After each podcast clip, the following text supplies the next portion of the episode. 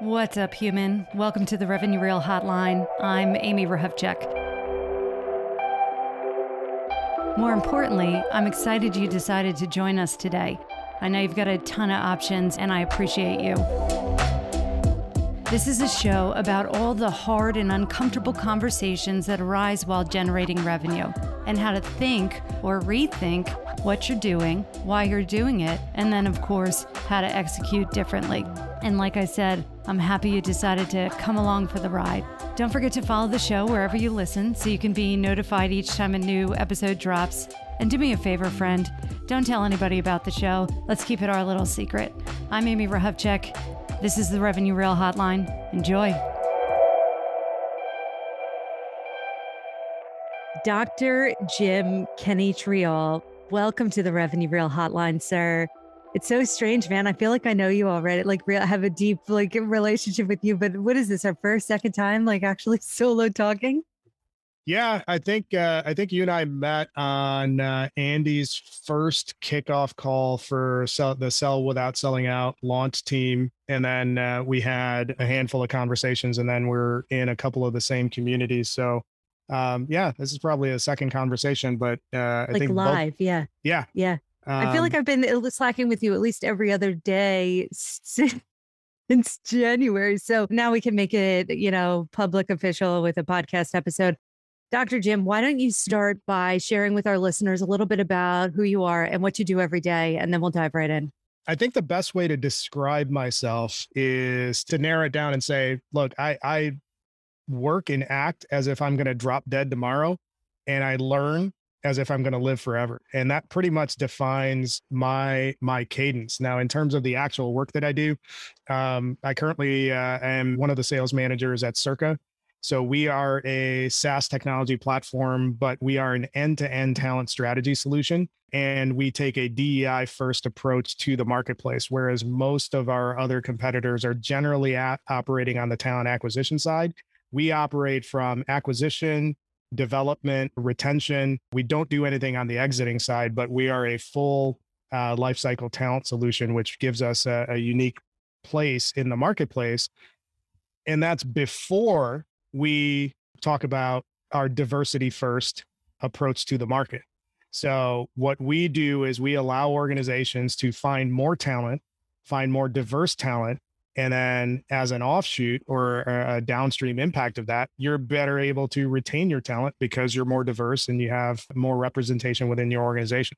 And and so all that is absolutely fabulous. And you're sitting under the all-seeing eye of Carton or uh Yep, we, we are we are under the all-seeing eye of Cartman. listeners, listener, wait, hold on, Jim. I wait, listeners, I'm looking. We're talking about Jim's background right now, and uh, Jim, I don't think I've ever seen anybody that pulls in. What are those like vintage toys up there too? Somehow, what are those? They're uh, they're not vintage, but I have a, a fair amount of uh, of Funko Pops. I have a couple of McFarlane toys. So I have uh, Spawn figure. Uh, I have Inque, who is Okay. from Batman Beyond.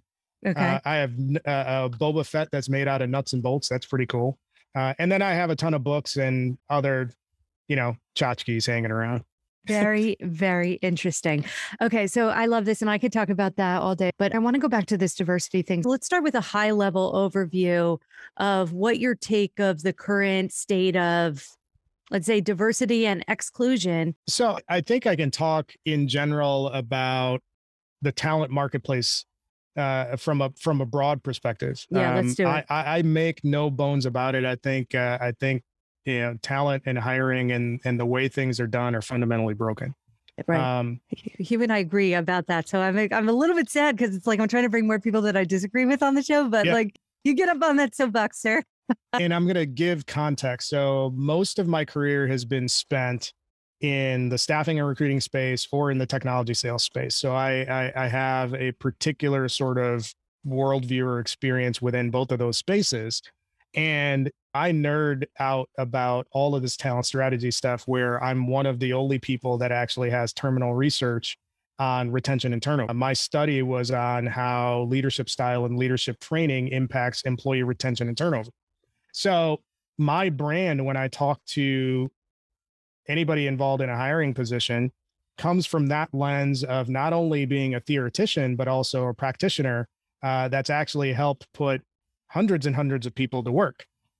And one of the consistent challenges that happen that's happened throughout my career, and it still happens now, is people get tied into a particular box that is engineered by whoever is involved in talent acquisition or job design and saying if you don't fit nicely into this box um, we're not even going to have a conversation with you and i have a fundamental disagreement with that approach because it's not about like the checklist that you check off.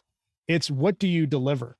What have you done from an outcomes based perspective? And that's how I talk to internal talent acquisition, HR.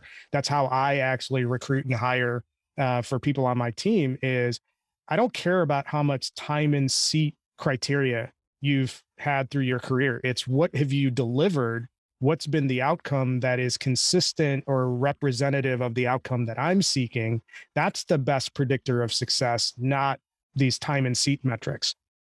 Time and see. Okay. So I like, I love that, Jim. I love that assessment. But, but I also, what I love about, also love about 2022 is it's the year of execution. Yep. And like in many ways on the show, like I'm, I'm getting kind of bored of talking about all the stuff that's not bored, but like I, we could spend all day talking about the problem and where it came from and and frankly I'm I'm interested to do that but I'm also very excited to hear your take on what's working right now. You know how people are injecting more fairness i guess you could say into the process or maybe fair is the wrong word but just like trying something different. And what i love about this circa tagline right which is that elite diverse teams drive transformation and i i that's been my personal experience. I i see that but then i look at the current state of our tech sales floors and it's still very much not diverse at all. But anyway what are you excited about? What are you what are you seeing this year that's different or better in how companies are approaching i guess the solution? I think there's a snowball effect that is just starting and it's starting because people are actually being vo- more vocal about what they stand for and what they believe. And i have these conversations all the time about encouraging people on my teams and just people in my network that you know you don't have to be at a certain level to have a point of view. You know whatever you're passionate about whatever you care about you know put that out in the world because that's going to impact a bunch of other people that are probably saying or thinking the same thing but are afraid to say it. So you have to create the opportunity for these things to be said out loud and then that's how you start impacting change. So to your question about what am I excited about? This is actually in like LinkedIn is a great model for it or place for it. You're actually seeing people at all levels of experience sharing their stories and their journeys. And that's starting to have a trickle up effect on organizational strategies and philosophies when it comes to hiring. So you referenced this earlier. You said that, hey, you know, there's all this stuff going on from a diversity and inclusion perspective. And when I look at tech sales, they seem to be lagging. And that's not surprising because when you think about broader tech sales and how they operate within marketplaces and within communities, they're looking for a certain profile. You have to go to the right school. You have to, you know, know somebody within uh, the organization. You have to have a certain pedigree. And generally, if if you're looking at a baseline requirement of having a college degree to enter into sales, you're and the guys at Trainyo talk about it. Omar and Sunil talk about this uh, pretty extensively. That automatically locks you into an upper middle class or higher demographic that you're recruiting from. Mm-hmm. But when you look at what are the core competencies required for being successful in sales. What is it? It's curiosity, curiosity, Con- continuous learner, resilience. Yep. Yep. Um, likes to win, right? Not yeah. to say money like coin operated or money motivated, but there's a competitive aspect to Yep. All of those sellers. Things. Yeah. Yeah. So when when we look at how organizations in tech are hiring, or at least uh, predominantly have been hiring, they operate with the belief that those attributes that you just listed off are exclusive to an upper middle class or higher upbringing. And that's simply not true. Well, I'm gonna I'm gonna add to that too because I I just did a post about this this, this past week, like my my only post on LinkedIn because whatever it's getting taxing, but it needs to happen. But anyway, does selling SaaS require a special set of selling skills that one can only acquire while selling SaaS? Question mark because I happen to believe that when you cultivate the skills to create something from nothing, cough, revenue, cough, that translates universally. But I believe that a lot of people still have this mindset that like there's something special about selling SaaS, which is nonsense. And so that I think that that's a piece of it. But I, I also, I, how do you take ego out of this conversation? How do you take the trickle down effects from the way that we are allocating venture capital dollars, right? Which starts at the fucking top, you know? And so then, and uh, you know what, Dr. Jim, I can also, I've been able to find actually a lot more empathy for the subconscious bias associated here. That is just as I'm starting to root out my own then I look at, I think it's the IMF has their economic participation index line that they do. We're moving backwards. And the United States is literally one of the worst in first world countries. And again, we're not making any fucking progress. And it's been like 30 years since we've all been talking about this. And I said I wouldn't get up on a soapbox or be mad about it because I want to be hopeful and I am hopeful. But again, like it's just that ego that harbors this thought that like selling SaaS is harder or different is absolutely another piece of the the pie. And then we can even look at the demographics that are starting to play out on the SDR AE front or frontline managers, SDR managers and AE managers. But with that, I'm going to pause. Like, what say you, sir? So I might I might challenge you on a on a couple of those points. So okay. I I think when and, and I don't know if uh, if you were just saying it for effect or if if you really believe it. I think uh, I think if you if you think about you know, hey, we're not moving the needle and it's been 30 years. I think there, uh, you know, there has been movement in the right direction, but you have to, uh, oftentimes when people say that, I'm talking, yeah. All right. Let me clarify. Yeah.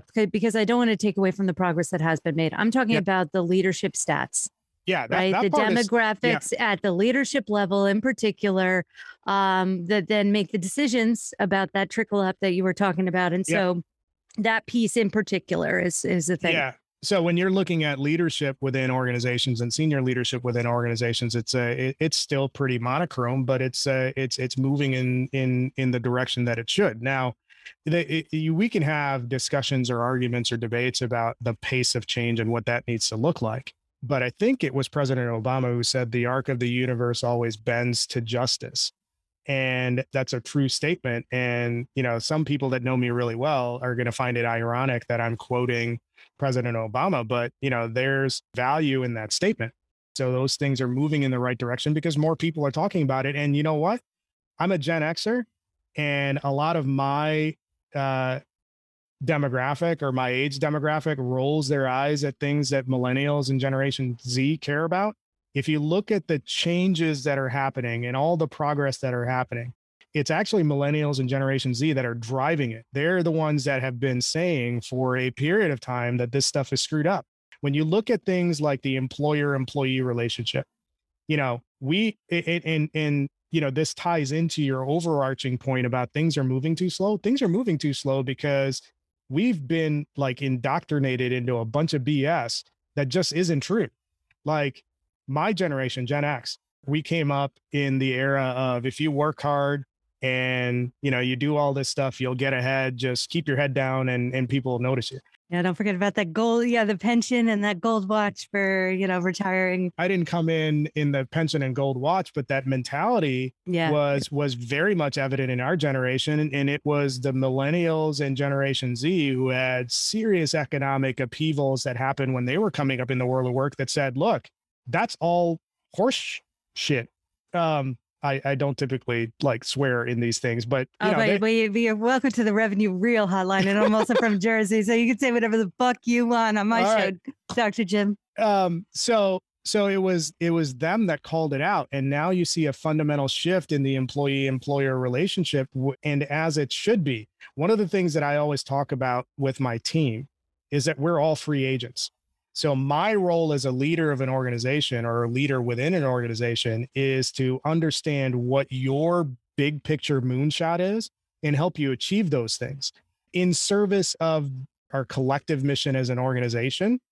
But you're only going to be here for a period of time. So, I'm, I'm like deliberately getting rid of that mentality that when you join an organization you're going to be here till you die because that's the that's the stuff that i had indoctrinated into me and actually when you look at the talent marketplace and the hiring marketplace there are a lot of people in hiring that still think about things that same way oh this person's moved from job to job every 6 to 12 months they're not you know a fit they're a job hopper they're not yeah. a quality candidate yeah, quality and, human. Yeah. And you know what? That's bullshit too. No demographic is monolithic. So I, I will introduce that caveat.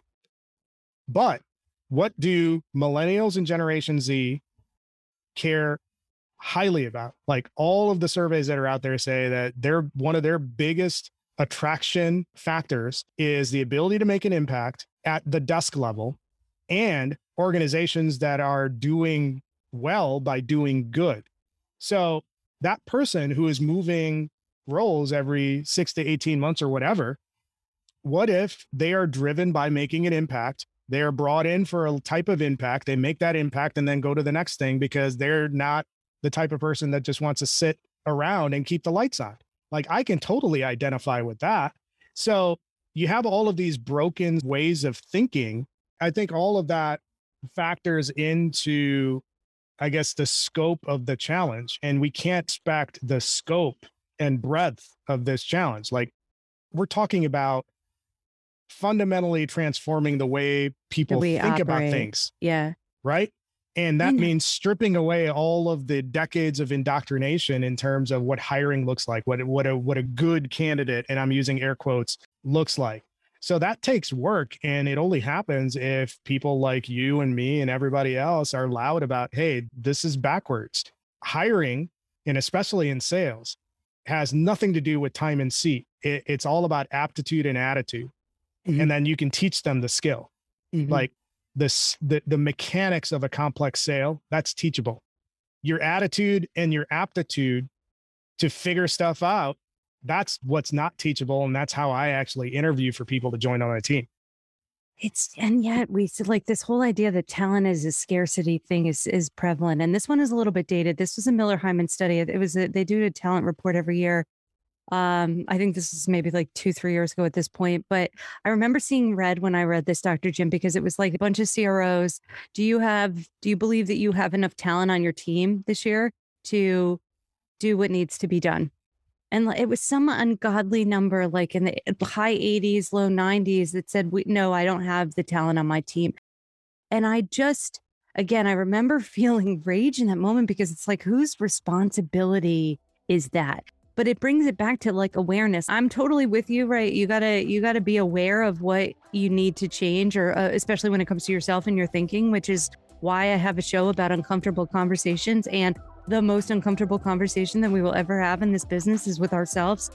But that said, whether or not someone wants to acknowledge that, I don't want to use the word wrong, but that there's room for improvement in how they're interpreting, how they've been interpreting mm-hmm. something for their entire life, how the way that they've been interpreting that's gotten them the results that they've gotten, for better or worse, is wrong. And that is a that's a tall order